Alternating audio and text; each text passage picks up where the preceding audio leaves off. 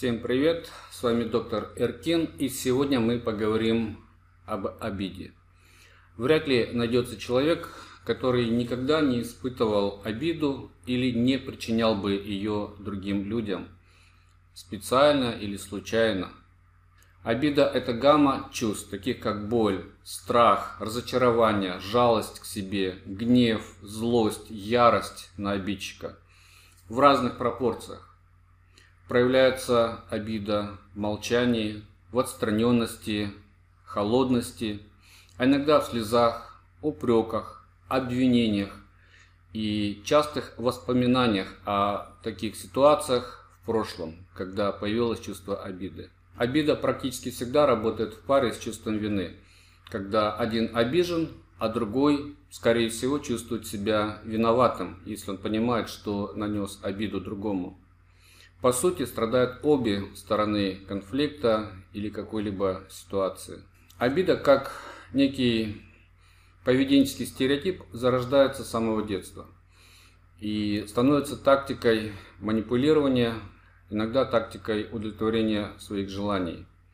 Если такой паттерн, такая модель поведения, такой стереотип закрепляется и переходит во взрослую жизнь, то начинают существенно влиять на отношения и с другими людьми. Как ни странно, но чаще всего и глубже всего человек обижается на близких и любимых людей. Вначале в детстве на своих родителей, братьев, сестер, затем на своих одноклассников, друзей во дворе, вообще на друзей, на родственников и дальше поехало. И чем значимее человек, тем сильнее бывает на него обида. Возможно, в таких случаях можно говорить о токсичности обиды. Хотя, в принципе, обида как таковое и является токсичным чувством. Конечно же, в случае предательств, нарушения договоренностей, прямого оскорбления, причинения боли, обида будет иногда и конструктивным способом реагирования, как некий фидбэк, как некая обратная связь на то, что кто-то что-то сделал. Крайне разрушительно, когда обида является способом существования человека и общения с другими людьми, и с миром, когда можно обижаться на все, что угодно, на правительство, на страну, на погоду, на комаров. Это своего рода мировоззрение человека, который обижается. И можно предположить, что такой человек имеет очень низкую самооценку, и он выбирает пребывание в состоянии жертвы. Главная опасность обиды заключается в том, что она приносит больший вред обиженному. При обиде происходит мысленное возвращение в травмирующую ситуацию, события и бесконечное проигрывание у себя в голове, этих диалогов, зачастую до фантазирования, до мысления каких-то вещей и угнетения собственной психики. И в такой ситуации человек не может адекватно мыслить. Его мышление искажается, его представление о мире, о людях, о себе. Может наступить состояние аффекта, состояние безысходности, чувство жалости к себе и масса других негативных и деструктивных ситуаций. Вообще, обиду принято рассматривать как крайне деструктивное чувство.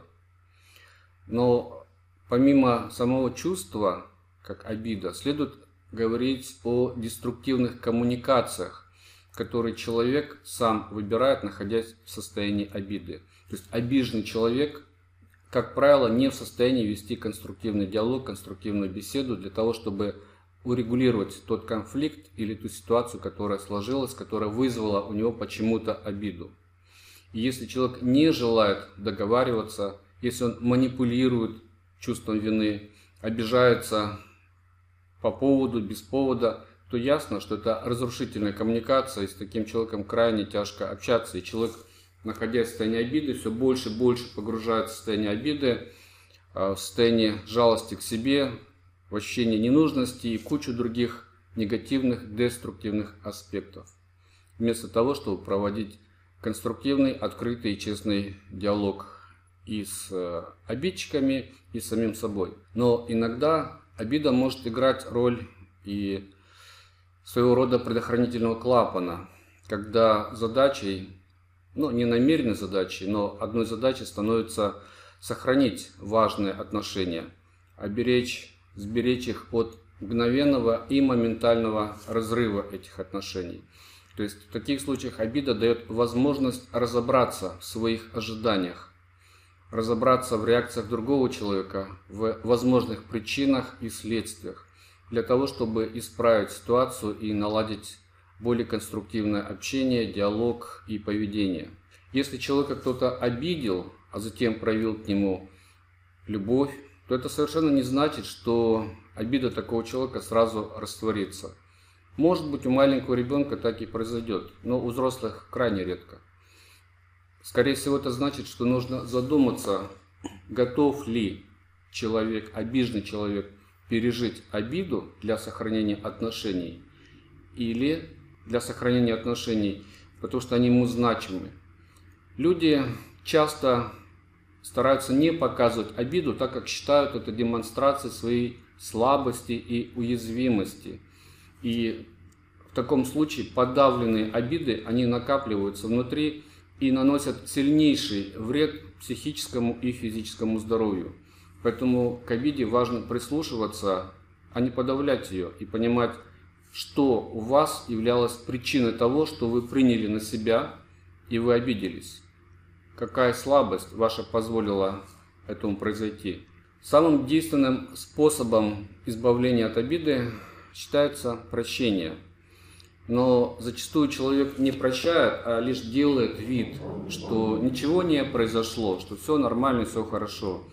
И в таком случае, уходя от игнорирования на психологическом уровне, он не избавляется от травмирующей ситуации, а наоборот сильнее привязывается к ней, потому что он ее поглощает, она в нем внутри, как промокашки чернила, начинают накапливаться. И этот груз с каждым днем, с каждым месяцем, либо с каждым годом может усиливаться.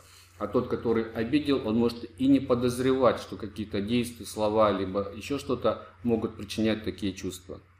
Установка «забыть все плохое» приводит к еще большему накоплению напряжения в бессознательном и порождает все больше страданий, которые могут перейти в психосоматические проблемы, функциональные расстройства и разнообразным болезням. Прощение не означает снятие ответственности с обидчика, и оно не имеет ничего общего со справедливостью.